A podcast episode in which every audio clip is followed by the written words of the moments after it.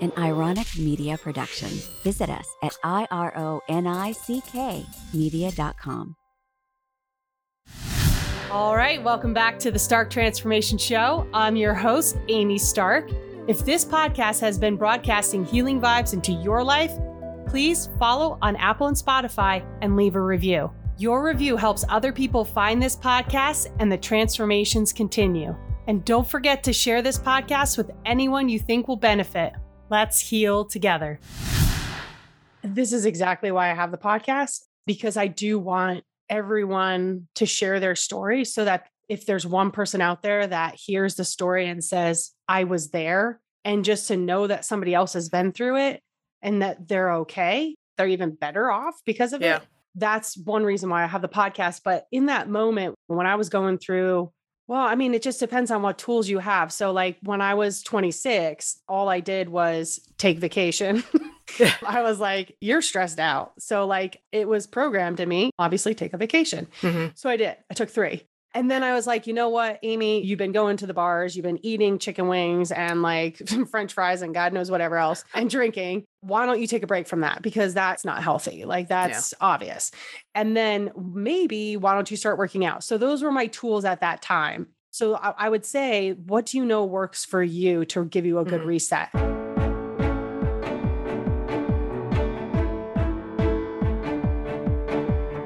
Welcome to the Stark Transformation Show. I'm your host, Amy Stark. In this show, I'll be sharing messages of hope, healing, and transformation. I'll teach you how to shift your mindset, conquer your fears, and become the best version of you. You'll hear incredible stories of transformation and about the extraordinary journey I've been on for well over a decade. My connection with energy is so strong, and I can't wait to share it with you. Let's get started. We'll just we'll see what happens. Buckle up, people. I'm excited. Oh, you should be nervous. Yeah. All right. So I'm just going to kick it off. Yeah, go for it. All right, well, welcome to the Amy Stark Transformation Show. And so, Amy Stark, as you from her website, is a soul on a mission to help people like you to master your life and energy so that you can become the greatest version of you. My mission is to use comedy to catalyze people into laughing, learning, and thinking. And so today I'm going to do that by taking over Amy's podcast, The Stark Transformation Show, which means I was given carte blanche and we have not looked at any of these questions together and she has no, no idea what I'm going to ask. And so I'm excited. So, yeah, Amy, thanks no, for having me. I'm a little nervous. I have to yeah, say, you should be. I mean, it's not so much that I I'm like afraid you're going to ask a question that I I shouldn't answer or can't answer or something. It's more of like keeping up with you. nah, it's easy stuff. So, for people who've listened before, last time I was lucky enough to be a guest on Amy's podcast, I was trying to get my appearance correct just before we got on and I was trying to do my eyebrows and long story short I used toenail clippers on my eyebrows which I don't recommend but Amy I appreciate you uh, trying that before you went back east to visit your sister one time. Yeah. Um, yeah, no, yeah. it worked out well. I mean in a pinch with a little pinch. yeah, just just just one pinch. Yeah, yeah. And then now I've got this bald spot, who I've named Dwayne, by the way. And oh wow! So the bad news is I have a bald spot. The, the other bad news is I have no idea why I have it. And my uh, best friend was she gooed googly eyes on it. But the good news is, is that Dwayne is gonna get in some hair now, so the googly eyes don't stick. Oh yeah. well, good. So that it just fell out, and that's coming back. I have no idea. Yeah. 30 years in the military. I'm never stressed out. Apparently, retirement stresses me out. So that's a very important thing to like recognize. When we are not doing something, it does stress us out. Right. Like meditation stresses people out because they're sitting there supposedly doing nothing. So that's why a lot of people run from it. Yeah. So I hear you. Yeah, well, it's funny that that doing nothing is is a tough thing. In fact, I was listening to I think it was Sahara Zaid, yes, who was talking about I don't maybe actually don't know if it was her talking about the secondary gain, which I'd never heard about. Oh that no, expression. that was Federico Valen. Vallon. Okay, yep. Mm-hmm. And but talking about like the fact that sometimes when we get sick or something like that, the secondary gain that comes from that is we have more time with our family or we have more time to chill out. And I think a lot of us, especially in society today, we don't value the time spent doing nothing because it really isn't doing. It's not unproductive time. It just seems like it by today's standards. Yeah, it's actually really really helpful for us. And in fact, they recommend that kids also be bored at times times. And let me tell you, as a parent of an eight year old, it's really hard to let him be bored because he will then bother me. Yeah, yeah, exactly. No, no, Like, be bored on your own time. Yeah. yeah, yeah, yeah. You figure this out. I'm Yeah. gonna do things. But you I have an exceptional eight year old too, though. So I- that's thank you. Yeah, I think I do. Yeah. yeah, no, you do definitely. I'm telling. This is not a, an opinion thing. I'm telling you, you mm, do. Okay. Oh, thank you. So one thing I thought we would do first is we're gonna play a quick game of this or that. Super Okay. easy. Oh my yeah, god. super easy. So you just answer the first thing. If you don't like your answer, you can edit it out. But you're not gonna do that. So super easy. All right, jogging or hiking, Jogging. Oh, I Bath can't believe I said that. bath or shower, oh, bath. Yeah. sneakers or sandals, Oh, definitely sneakers. hamburger or taco. Oh, that's hard. Taco. Yeah, because lesbians. That Oh was my not a trick question. I'm s- okay. No, sorry. no. Couch or recliner. hmm. Probably recliner. Okay. Online shopping or shopping in a store. Oh God, no, not shopping in a store. Online shopping. Good answer. Would you rather receive an email or a letter? A letter. Okay. Passenger or driver? Passenger, because I can do things. exactly right. No, this is an important one. Toilet paper over or under?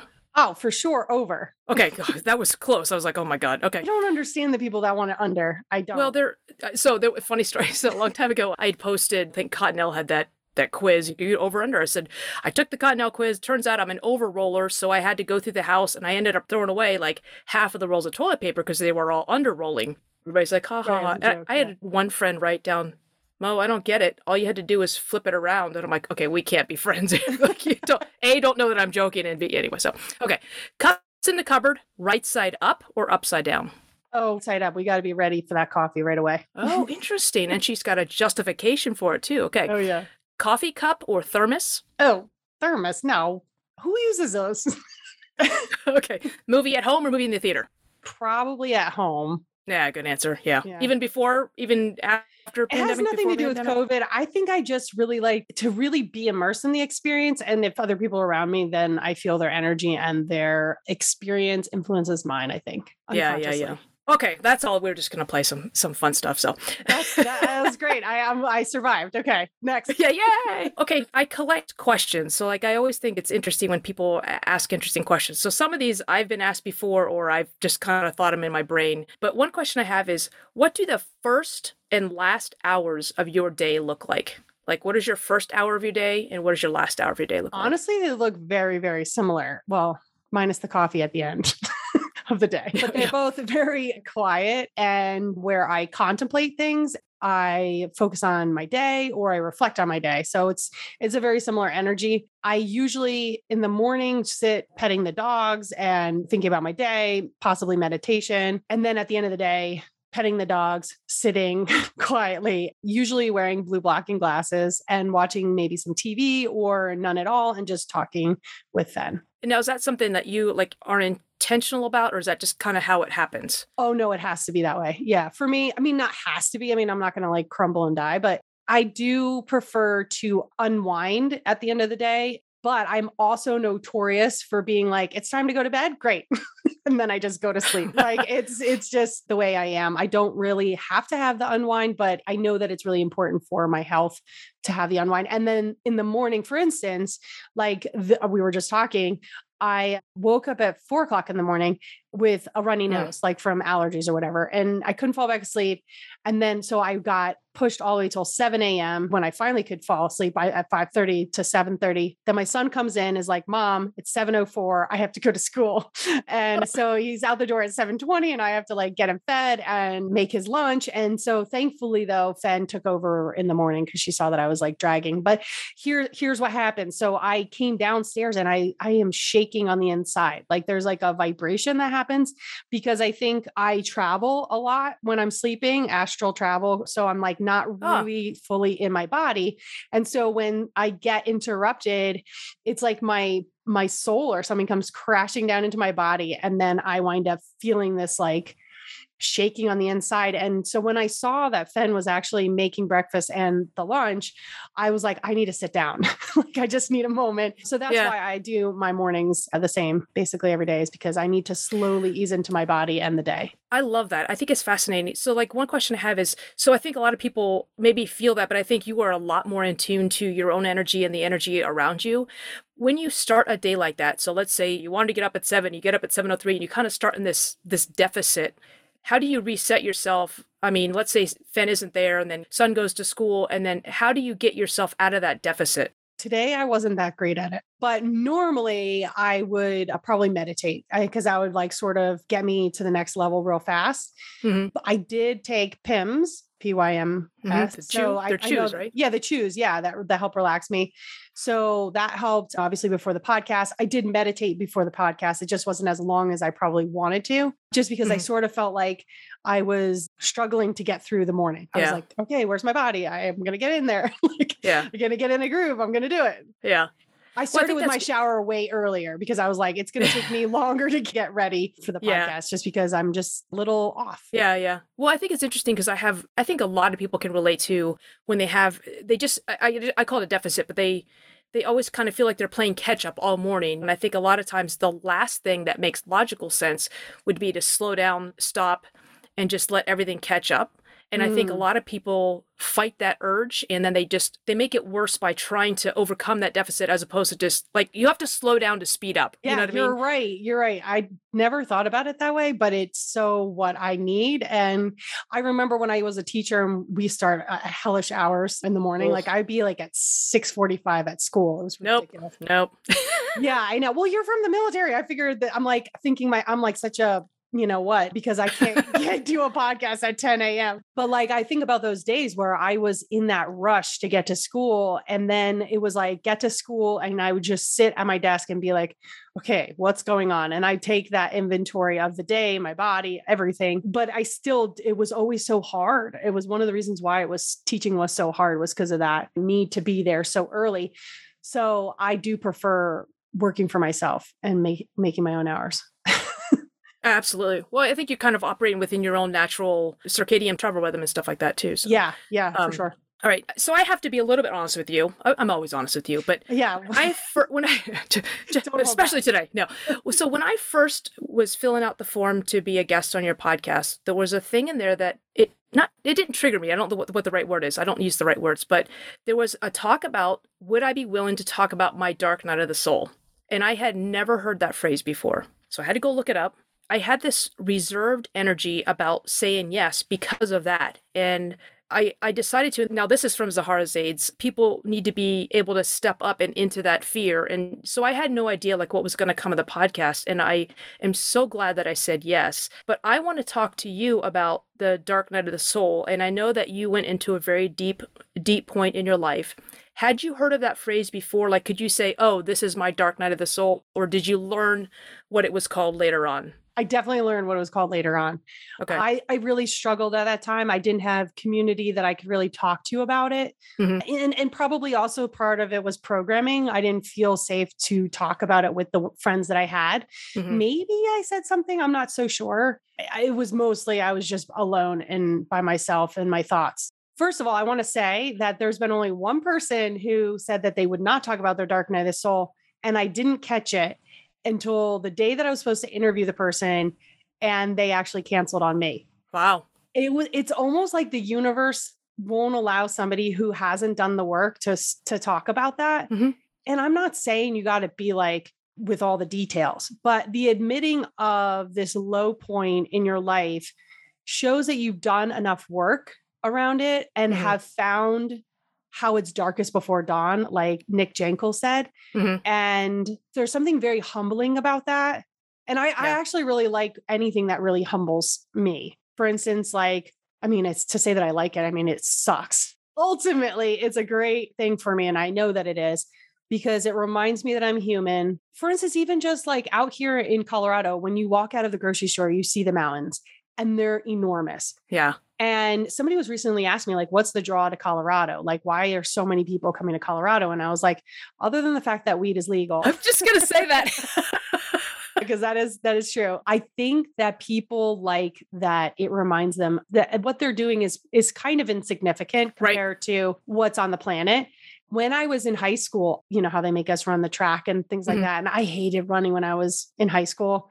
I loved running if it was running after a ball and scoring. I'm like, you're a soccer player. Yes. Yeah. Running for the sake of running was just horrible to me. So we would have to do these runs around the track. And I used to start right at the very beginning and I'd be like, okay, you're Amy, you're in Bernardsville, New Jersey, you're on the track. And then I would just keep expanding and going all the way up into space. And then I'd Oh, be cool. like, this is so insignificant laps or whatever. I can do them. I can get it done. It doesn't matter. Yeah. Even if I don't get them done, does it really matter? Except for for, like passing my class. Um, Grades. yeah, I know, but like eh, whatever. So I always did what was necessary and jumped through the hoops. I, I'm like good at doing that, jumping through the hoops, Mhm. but I prefer not to have to jump through hoops. Okay, so kind of going into this, and and I'm sure we'll come back to Dark Night of the Soul. I didn't mean to go so dark, so deep, so fast. That's what she said. But anyway. I know, oh right? my god. So one of the things I know that you're into human design, and I'm I'm trying to learn about, which I absolutely love, the human design. However, the one thing I have I struggle with is it has a little bit of a predetermination feeling to it. So it's got that fatalistic, well, why do I need to run the laps? Why do I need to pass the gym class? So help me resolve that fatalistic, it's already been predetermined, so WTF. It's so interesting that you're bringing this up because one, when I was sitting down and meditating and preparing for this, part of my human design is that I do best when people pull out the answers from me. That's like in my human design, which is really interesting because Fen will say, Amy, just make a TikTok or just make a post about this or just do a podcast about that. And like in her mind, she thinks, well, everybody else creates content. Amy should be able to create content. And also, Amy can talk for hours on end on about anything because she knows that. When she says those things, I'm like, yeah, I should be able to do that. And that's me comparing myself to other people and thinking I should be working the same way. When I heard from Dylan that it was part of my human design, I was like, yes, thank you. So here's the thing of right now in this part of my life, for whatever reason, we go through growth periods or whatever, we learn information. And right now is about this whole predetermined stuff, Uh-huh. which I didn't really focus on for a really long time in my life. I just kind of like you thought, well, that's not fair. So I lived my life from my heart. And so here's where human design meets free will. Human design is just a blueprint for instance, it says that my purpose here on earth is to share my wisdom from trial and error and experience with others, with many. And in my, well, I'm going to call it the heart chakra because I don't know what it's called, but it's basically over the heart chakra. Uh-huh. The lesson of my lifetime is about learning about the love for humanity hmm so, in that, there's a lot of free will or a lot of blurred lines, if you will. Mhm. So, I have a podcast that helps humanity. It looks like the perfect fit. But I also was a teacher, which is Mhm. also a perfect fit, teaching young people. One of my things that I love is EFT and teaching children. Yeah. So Oh, that's cool. Okay. helping to heal humanity. And I've talked about this before, where teaching kids EFT is going to create a happy, happier, healthier generation to come hmm because they're going to be releasing their childhood trauma. They're going to be able to release it as it comes. hmm They're going to build more resilience. And also, it's going to just give them more time in the parasympathetic nervous system, which is going to then help them to be happier and healthier as adults. When I hear EFT, I know it means emotional freedom technique, which most people call tapping. So that's Mhm. like the Yep. uh, tapping in your eyebrows, side of your eyes, under your eyes, under your nose, under your mouth, Oh, I'm so proud of you. collarbone. You do it also over your heart, on your side, and then top of your head. Yes. Yeah, and I think You know how I know that? I watched your videos. Ah, Oh, oh yes, the karate chop. yeah, the karate chop point. Yeah, Yeah, that's the only that one was the first forgot. one. you Um, tap every day? no, but because I've done about over a thousand sessions, I don't really need to unless I I I see that there's something that I've really I'm getting. I'm like I'm struggling with it. I Mhm. will use EFT to get over that thing or work through that thing. Yeah, I, have been listening to Nick Ortner's book, which I know that you recommend. And the one thing you talked about, part of your blueprint for your life is to help humanity. And that was one thing I love about you is I love that you're a catalyst, but I also love that you are a giver. Like if you go to your website and you look at the resources page on your website, it's like multiple scrolls long of the chews you recommend, the blue blocker lights that you recommend, the blue blocker lights that Fen wears, the and all the different books. So if you want a really great reading list, I love going to your website and just kind of oh, looking like, you. okay, you're so I got sweet. that one read, I got that one read. Okay, I got to put that on my list. But you're a giver, and I think a lot of people kind of hold that information close to them and they're just like what's the harm in sharing that? So i love that you help humanity in that way too. I'm just by giving freely of, of information that's helped you or helped other people. Well and that's what i love about the dark night of the soul is like once you've hit rock bottom and you know what that feels like and then you don't feel that way you're like yeah. Why would i ever not share how i got out of that or through that? And like FYI, I've had a lot of bad green juices before, and I'd love to tell you which one's the best one or which one's my favorite and the most convenient one because I'm I am gay. I like things that are convenient. I like pockets with pants. I mean, sorry, po- pants with pockets. Pockets Well, with pants would also work. E- you know what I exactly mean? I have this huge pocket that just covers my ass so yeah sure Yeah, So- like, but like, no, for real. I like when things are comfortable, convenient, useful. So there you go that's why I like- functional yep functional yeah i mean i i honestly think that's part of like being gay i mean i don't know like being a, a, lesbian i don't know am i wrong i don't know I, I, I don't know i like things convenient it's- that just might be because we're cool people i don't know. i know i know i mean i think most people do but i like take it to the next step and i'm like okay i would rather not wear those amazing pants or whatever if they have tiny pockets like i Yeah. that pisses me off Yeah. i'm like where am i supposed to put my phone or my whatever It- in like- your purse No, that's see, that's inconvenient. I have to keep track of that shit. I have to keep it on my shoulder. It's I, I got like this down. backpack yeah Yeah, backpacks I prefer, and a large one at that because it's Yeah. convenient. I can fit everything. Shove in it there. I don't all of it to- in there. Yeah, I don't have to be discriminated to. I, so anyway, that that's my whole thing. Is like I've read books that have changed my life. I have increased my deep sleep. If it has worked, I want to tell you about it. If it's changed my hormones, I'm going to tell you about it. Why? Why? There's so much to learn, and I Yeah. and honestly, I don't think we've ever talked about this, or maybe we have. But I learned this all from my dad my dad used to get into like a taxi cab in Las Vegas or New York City or whatever, and we'd be sitting with him and he would start talking to the cab driver. So, how long you been driving a cab? Yep. Where are you from? What's what was life like when you were growing up? And he the person, she he or she or whatever would reveal things about themselves and we would get the opportunity to learn from that person. So and cool. I it's a biohack like in life. You can learn from other people Yep. to save you time and energy and, So- and heartache most of the Yeah. time. Well, it's funny you talk about that. One of the speeches I give is called the internal combustion engine of anything, right? So it's intake, compression, combustion, or exhaust are the the four chambers of a four-stroke engine. So intake is when the air comes into the engine, compression is when it's all the oxygen molecules are mushed together and it's accelerated and increased in temperature and speed, and then the combustion chambers where the energy, the power stroke, and then the exhaust. So I call it instead of intake, compression, combustion, and exhaust, pilots are monosyllabic cavemen, so we say suck, squeeze, bang, blow. but, but one of the things is like in the suck phase we're we're taking all this information in whether it's air into an engine or data for a speech or questions for an interview. And then that compression chamber that to me is the most important part of the you could argue that the the combustion chamber the actual the power stroke is.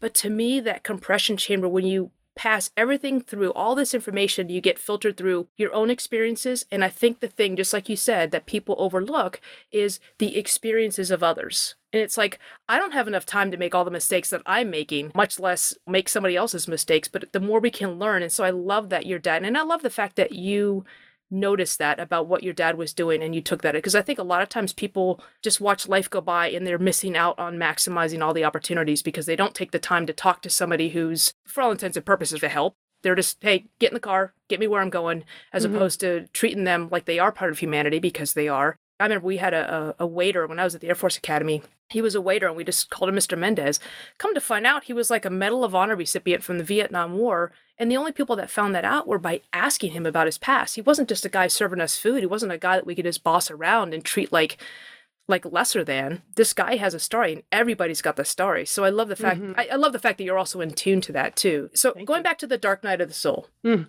do people get just one? so Sorry, I didn't mean to laugh like that. Let's take two. Okay. Speaking of the Dark Night of the Soul. I just choked on my spit there because I was. was so well, funny. that's called karma, my love. Yes. so the answer is no. And I've been through several dark nights of the soul, but I do believe that it's gotten easier to get through them. They still suck. There's even something that's called a growth period, which I think is a fancy way of saying a not so dark night of the soul, but still Okay, dark. okay. It's really hard. It's it's like everything that you know about life starts to unravel and you're kind of like, what's real? Who am I? Where does this all fall? That kind of thing. I just recently uh, looked at this post that I made uh, because my son just turned eight, and then there was a post about me moving into my new house, and and he was in the NICU, and I said life is good, and I I was like it caught me off guard because I wrote it, but life was good. Like my son was alive, and he was in the NICU. That was not great, but he was thriving there as much as a kid could thrive in the NICU, and I was in a brand new home which I didn't know where anything was yeah. because I was in the hospital. Everything was dumped. And my mother in law, thank God, she just threw everything into closets so that it would be like livable. And I didn't know where anything was. I didn't even know whether we had diapers for my son. I didn't know if we had clothes. I couldn't remember anything because I had been, I got toxemia. And so I was, and I wasn't sleeping very well. So it was like everything was a blur. And people would ask me questions. They're like, "Do you have diapers?" I'm like, "I don't think so." and and I feel so, like I should know the answer, but I don't. I'm like, yeah. I yes, I did know I was gonna have a baby, but like shit happened. Yeah. Well, my point about this is like I think other people would probably see things that have gone on in my life and say, well, that was a dark night of soul. But like at the time, so I was in the hospital for three weeks. Hmm. It was really rough and it was weird because I had this unshakable knowing that I wasn't going to die. And I knew that my son wasn't going to die, even though they kept telling me every day there was a very good chance that one of us wasn't going to make it or that I was going to get to the point of almost dying and then deliver. It was bad. Somehow, like people kept being like, Amy, like, are you sure that you're going to be okay? And I'd be like, yeah, I, I know that I'm going to be okay. I don't know why. And actually, there was a very interesting experience after I had given birth, and then they took me to do this treatment for people who have preeclampsia, which is like they give you a bunch of magnesium Mhm. And it makes you super loopy. Like you can't even op- open your eyes, like you can't talk. So I was like getting infused with this, and my twin sister was on FaceTime, and I was like, and she's like, I think you better go. I'm like, yeah. So anyway, I wound up somehow, maybe it was the next day, it was still working through me. And I went to go to the bathroom and I passed out oh, and it wasn't supposed to happen. Something just like in me shut out or shut off or whatever. And in that quick, brief moment, it felt like it was hours that I was out. It was just maybe five seconds. oh wow. I saw my son as a four year old thriving. And that's all that I needed to know that everything was going to be okay. That's awesome. Isn't that weird? Yeah, no, it's awesome. That's really cool. Yeah. And then the other thing that I would I'll say about Dark Nights of the Soul, which I don't know that I've specifically said this, but and I might cry. Okay. When I was trying to have another child, we really struggled. Hmm. And knowing the things that I know, I had a hard time reconciling everything Hmm. because I felt the baby spirit. She would talk to me, she told me her name. Hmm. I would get signs all the time about when it was supposed to take place, when we were supposed to inseminate. There were several times where we thought we ran out of the sperm. And then all of a sudden, like a year later, another vial would pop up. But I would get a hit that there would be another one coming up, and I would feel like somebody was going to tell me, like, there's another vial. And then there would be. Wow. And the craziest thing that happened was so it c- cut many things, but one, I was on a hike, and this is probably why I don't like hiking now. But we, we were on a hike. On the ground, there was a heart, and it yeah, it was a dog tag, and it said the the little girl's name, and it said, "Call my mom if I'm not here, or if this is missing, or something like that." And it was right when I was going through it, and was like, wow. holy shit and the other thing is is the day that we found out that there was more sperm i was driving my son home from preschool and he said mommy ask god for another baby for us Wow. I hadn't found out about the sperm yet and i was like honey i just don't know that it's going to work out mommy wants to have another baby and stuff so we got home and it had been a really windy day And on our porch, I said to my wife, like, let's put, because we were new to the neighborhood, I was like, let's put a little tiny chair so that people know that there's a little kid that lives here. Oh, cool. Yeah, yeah. So that, like, if anybody wants to be friends or whatever, that day it had been so windy that an identical chair had been put on our on our front porch because it had blown away from the neighbors and So they you had thought it was two-. So two little kid chairs. Dude, goosebumps. I know. And then I came home and the company called me and said, Do you remember four years ago or whatever it was, three years ago, you put yourself on a wait list? Well, some sperm has become available and you're you're at the top of the list. How many do you want? And I was like, Are you kidding me? So here's so th- this is just like a small snippet of yeah. Of what it was like to have these kind of instances and then to not get pregnant. It was really hard. Oh, I can't even imagine. But so do you feel like your daughter's still waiting to get to you or Yeah. At this point, she's she's told me that I just have to wait. wow.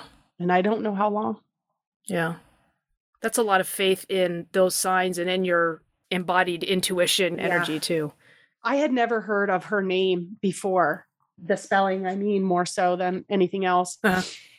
And when she told me her name, I had said that it had to be Gaelic because Fenella, Aiden, they're both Gaelic, and I wanted the name to be Gaelic. And so the name was Gaelic, and that's why I didn't know it. Huh. Did you keep the dog tag? you Yes, found? I do. I have it. s- you still have it good. Yeah, I do. Did Um, you ever find the dog it was attached to? nope.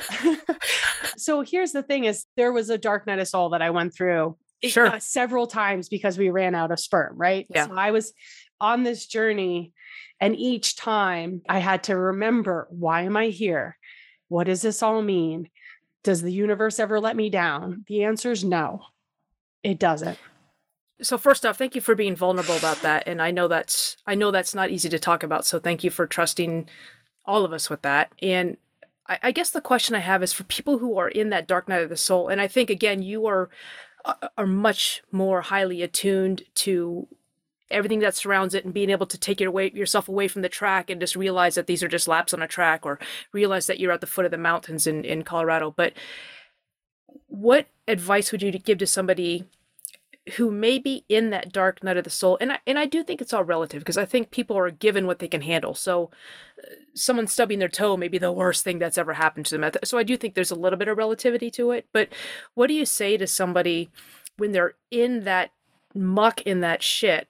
Like what do you say to them to help them realize uh, to not give in to that we see a lot of problems with suicide and things like that because people get in that dark night i think when they think that there a is nobody who understands b nobody to reach out to and c no way out. So like what do you say to somebody like that to either prepare them for when they get into that like what the, how they can get themselves through it? So what would your advice be to them for that?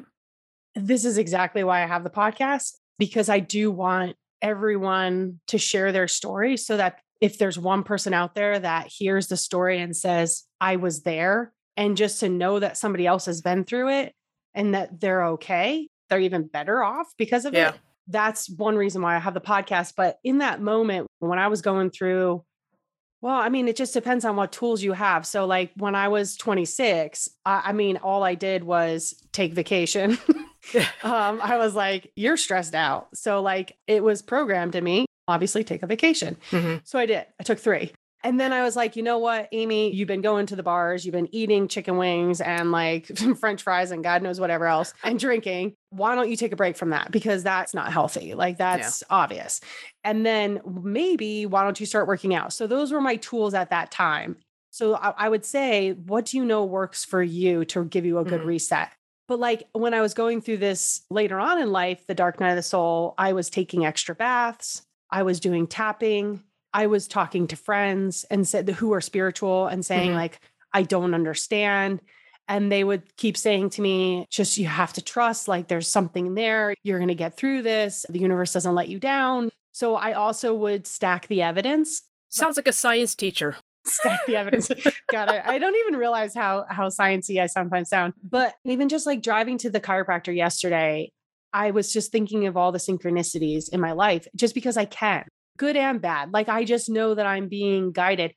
So, for instance, I'm getting this branding done, and somebody just stepped in to ha- to play and like help me out. Uh-huh. And the stuff that came through was absolutely amazing with no help at all, or like no me telling them no direction and my other person telling them no direction.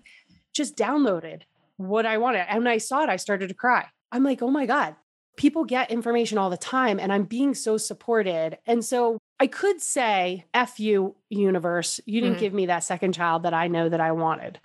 And I know that I was supposed to have somehow. Mhm. Or I could just say, I don't know enough and I don't know why.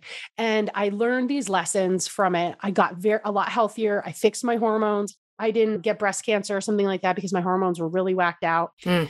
I didn't end my life accidentally because of it, you know, and then leave Aiden here without a mom. You know, there's all Right. these things that I could look at and say, okay, I could see that maybe I don't know enough.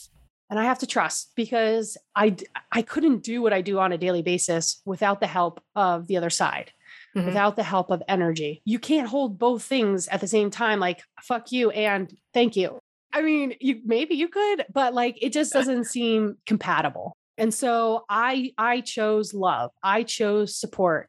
And that's what usually has to happen. We have to just have that shift in mindset to like would I rather be unhappy for the rest of my life and and look at what I don't have or would I like to look at what I have and be happy? You've chosen that, and I'm sure that you've been around people who don't choose that.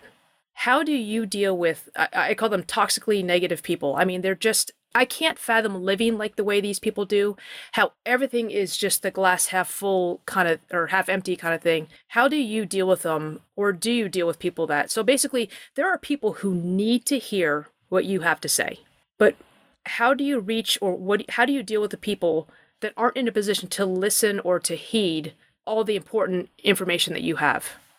I like to take people where they're at and with no judgment because we all have different experiences and programming and trauma and nutritional deficiencies and food allergies.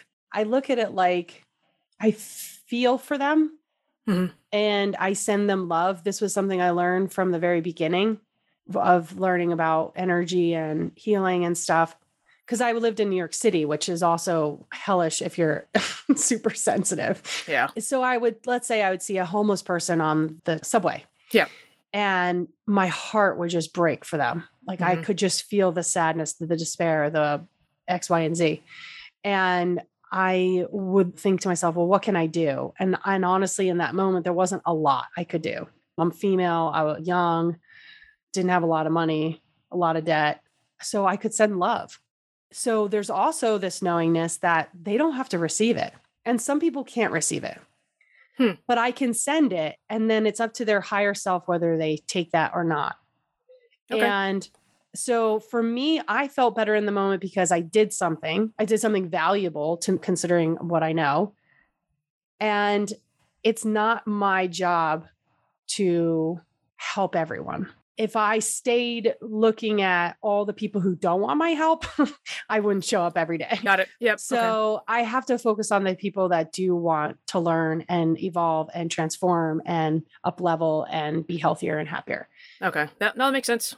Yeah. It- so yeah. I just kind of give those people grace and love. And I'm grateful that I'm not like that. I'm Yeah. grateful that I, I know better, uh, if, if that's even a way that you can even say it. What What do you do if someone like that is is uh, e- either by necessity or by biological genetics or relationship wise? If that person is in your life, like how do you deal with that? Like, it's not like you can completely separate. And you can. I mean, I don't know how much tongue biting you have to do to to can you continually send love, but when you It- are forced to be a- around them, Yeah. It's been an evolution for me. It was really, really hard at first. Yeah, It was really hard because I wanted to be like, but it could be so much better. Uh, yeah, yeah, here you go. Like, this is what worked for me. And da, da, da. like, so it really has been an evolution of focus on who wants to hear what you have to say. yeah. Well, like you said too, I like the the positive spin you put on dealing with negative people. It's just that you focus on the people that that are in a place to receive it and be better for it, as opposed to focusing on the people that you can't help. Because what's that starfish story where the kids throwing starfish? Th- There's a. I'm gonna really screw this up, but there's there's a bunch of starfish washed on the beach, and I don't think this is the true story, but there's a bunch of starfish washed up on the beach, and so this little boy's going and he's taking one starfish at a time and throwing them back into the sea, and this person comes up and says, "What are you gonna do? You're never gonna be able to save all these starfish." He goes, "Yeah, but this one I can save, and this one I can save," meaning we need to focus on the ones that do accept our help to be thrown back into the ocean so they can flourish as opposed to the ones that are going to stay there and just kind of languish on the sun and the beach. But that's a that's a good again it's a, it's a positive spin on a positive person dealing with negative people in their life. Anyway, yeah and that, there's one more piece i just want to add to that yeah. which is one thing that i also learned right away which was i don't want to be judged for the decisions i make for the people mm-hmm. i love for the the things that interest me. As long as it's not hurting anybody i don't want to be judged for that. So i don't judge other people. So I, or at least I try very hard not to get in that space. And I just say, okay, you do you and yep. I'll do me. And yep. then don't, let's not judge each other. Yeah. let's just do the best we can with what yeah, we yeah. have. Get, get through this thing. It. So here's a question for you. Have it back, going back to human design. I'm all over the place, but sure. You'll keep up. In human design, is it ever in someone's blueprint that they should end their own life? Or is that kind of taking the greater powers authority away. Like, does that make sense? Yeah, I don't think it would be in human design. However, I have heard that it can be in some sort of blueprint. I'm not sure which one it is that that somebody might end their life or be taken out at an early age. What I do know about when people take their own life, it, and it's very tragic, obviously, mm-hmm. it's not a comfortable process afterward there's a three day period for their uh, soul. You mean their for their soul? Yeah, of like what went wrong. so there's a, there's a reckoning that happens. It is frowned upon, if you will, from the other side, it like to a degree, but at the same time, no judgment. I so it's like hard to explain. Yeah, yeah. Like yeah. there's just like, okay, this happened, but we need to talk about it. kind of okay. Thing. Yeah. Uh, so that, the debrief, yeah. Yeah. And and so it's interesting that that's the way it is. Uh, yeah. I just again I think people just get what, what do you call it a, a, a permanent solution to a temporary problem. I think just people get so deep in that and so isolated that they just they don't see any other way out. So it's mm-hmm. just it's I I feel for those people too. And you're just like God, just one more phone call you made to the right person. So it's mm-hmm. just I but I was just kind of curious if that's how that blueprints out. So yeah, well, I think that we're moving to in a direction where people are going to feel more comfortable to talk about mental health issues, sure, things they're struggling with. I got really close to that mm-hmm. point. Yeah where I almost checked out. And I'm glad that I didn't, obviously. Yeah, me too. Thank you. I do think we're moving in the right direction where it's becoming more you do you and like I love you and no judgment. That that kind of energy I think is yeah. is where we're headed. Well, it's another thing too people talk about because so in the military for the longest time, if you sought behavioral health or mental health, uh, just even just counseling, that got recorded on your security clearance, and it was oh. a negative thing. Like it affected your ability to get a secret or a top secret what clearance. If exactly, and but you talk about we're just we're starting to switch that mindset. So I, I'd say maybe 2014 2015 is kind of when i saw the the sea change in the military where people and that's pretty late i mean that's pretty late in the game but you know, if you break your arm, you don't like YouTube it and figure out how to reset it and how to deal with it on your own. You don't go in stealth mode to the to the ER. Like you go see a professional who's trained to deal with broken bones. Same thing with a tooth problem or any kind of problem. And like I think the brain is the most valuable muscle we have. Mm. So why wouldn't you go to a professional to get that kind of help? And I think people are starting to see it that way as opposed to like I'm just I'm just messed up and I'll just deal with it. There's so many tools out there. And again, you, when I was preparing for the podcast uh, I did with you a couple months ago, like I was watching all your videos on tapping and EFT. I've, I've listened to Nick Ortner's book and his sister's book.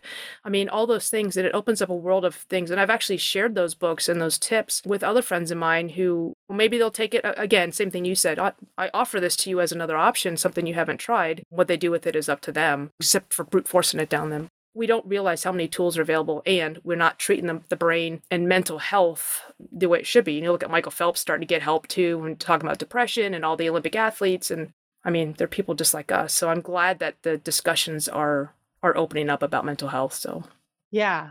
What blew my mind was when I realized that the people who do those jobs, for instance, like in the military or police or firefighter or I don't know anything else that's sort of the ER doctor Mhm. where they're they're kind of like these adrenaline junkies almost. Yeah.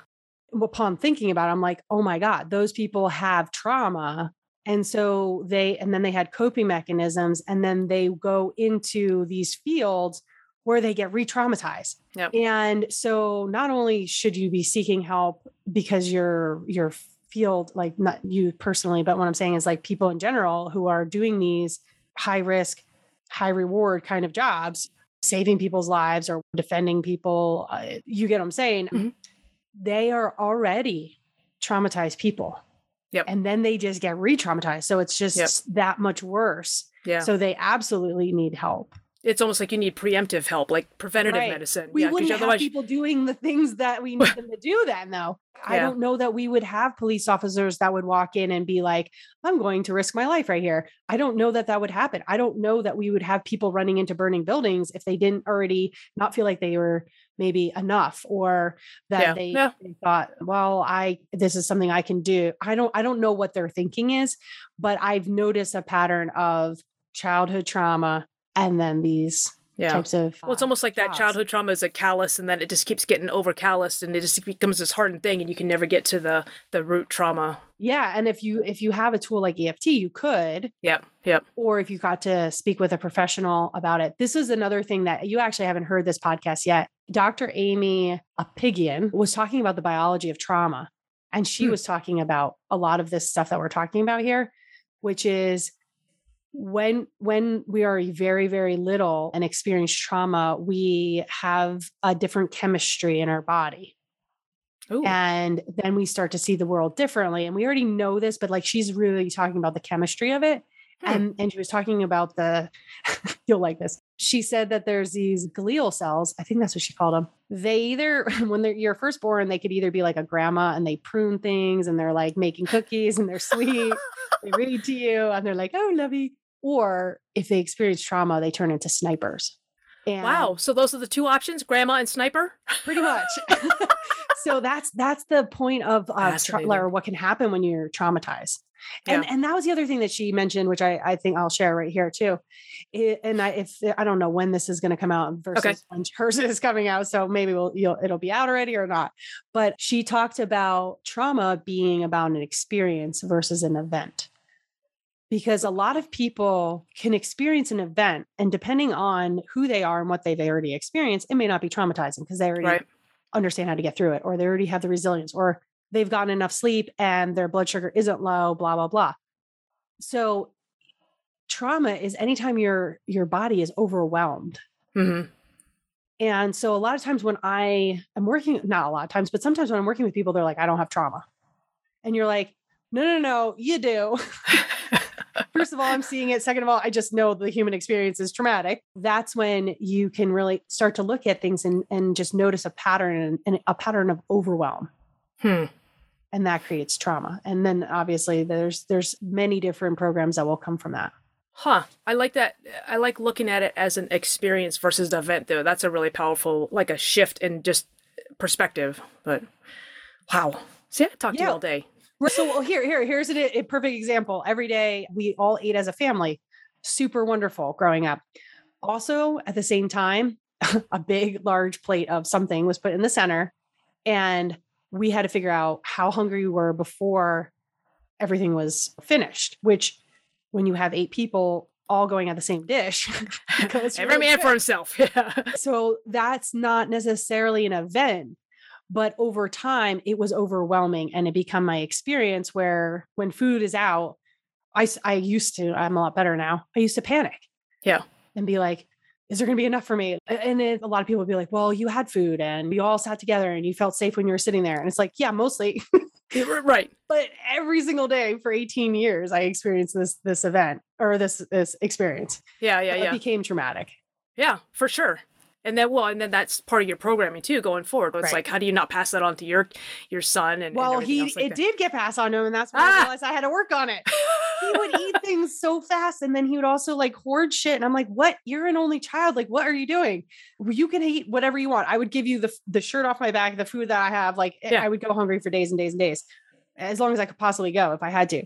So I that's when I was like, he's got programming. Or he's lived through the depression. That's what we used to say about my dad. Well- like, oh, he's just hoarding food and cutting coupons because he lived through the depression. I'm like, okay, that doesn't that- explain anything about me. We say that actually of Fenn's mom. She went through the depression, the Great Depression, and she saves food and things like that. So Fen, I will find Fen eating things that are have expired or whatever, and I'm like, Fen, just let it go. You're having already stomach issues. Like you don't need to put this expired yogurt by three months down your gullet and then have indigestion from it. Like But but but there's something okay. about but it's something about throwing that three month old fungus scraped uh, yogurt, it throwing it away. All I see is like dollar signs. Go that's and I'm Uh, that's my programming too, and I'm Right, completely right, guilty right. of that for my parents too. So I get it. Tell Fen I get it. Yeah, yes, I know. We we go through like I have this abundance mindness mindset, and she has this scarcity mindset sometimes, and so we Yeah. we butt heads on it, and Yeah. we joke. Honestly, I'm like, oh, there's a Great Depression coming out again, like, and and we've worked on it, and we continue to work on it, and for whatever reason, I guess because I'm too close to the situation, it gets harder and harder. So she's the grandma, you're the sniper. That's basically what I know. Basically, I well, I was like raised by wolves, so like I did become like a sniper, and then I had to do a lot of rewiring of my brain and body. oh God, I love it. All right, I have one more question. I don't know if you have tattoos. Do you have tattoos? I do, I do have one. Okay, so maybe you can answer this by by telling me what you have. But so if you had to get one quote or saying tattooed on your body, what would it be and where?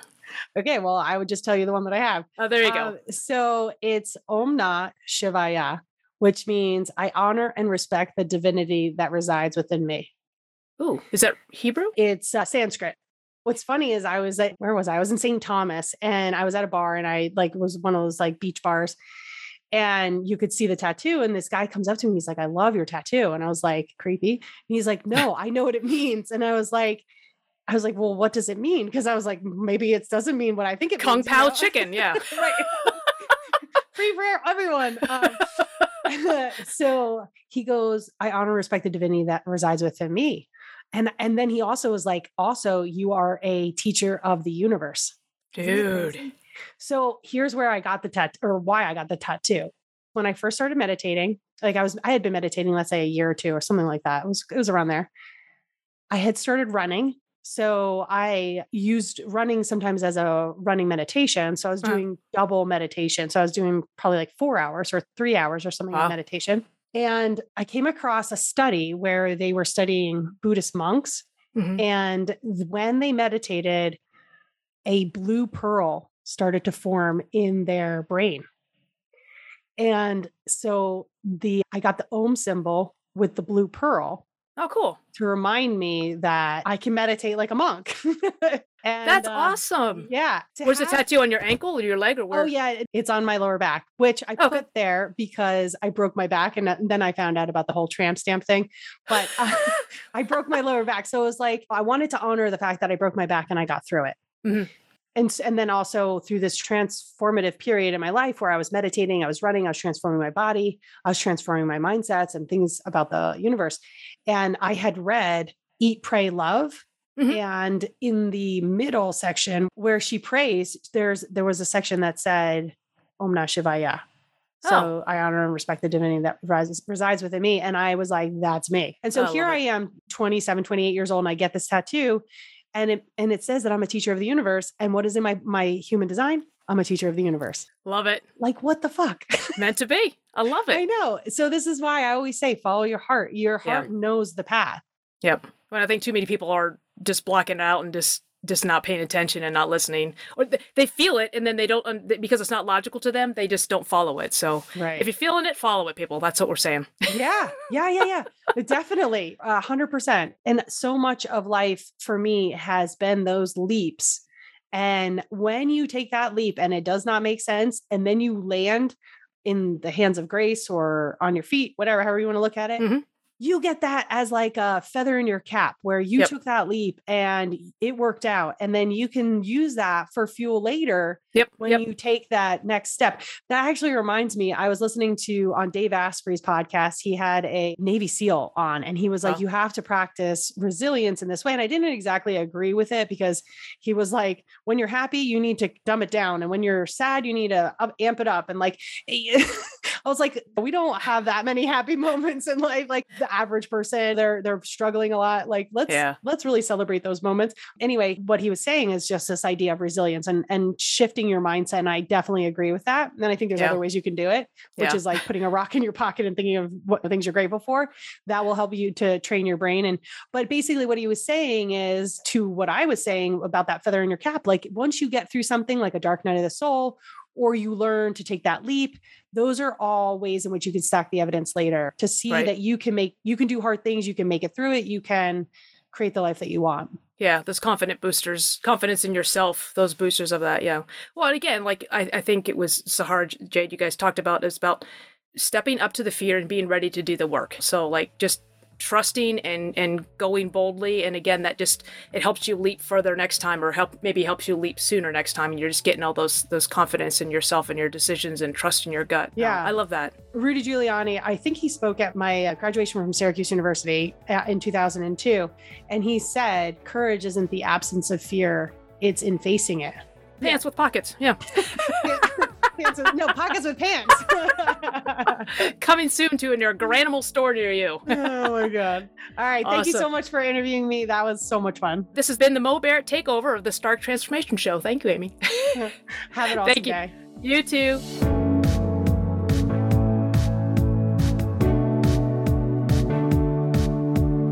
All content provided by Amy Stark and or her guests on the Stark Transformation Show website or other platforms, including text, images, audio, or other formats, are created for informational purposes only. Always seek the advice of a physician or qualified health provider with any questions you have regarding a medical condition. Amy Stark is not a doctor or a therapist.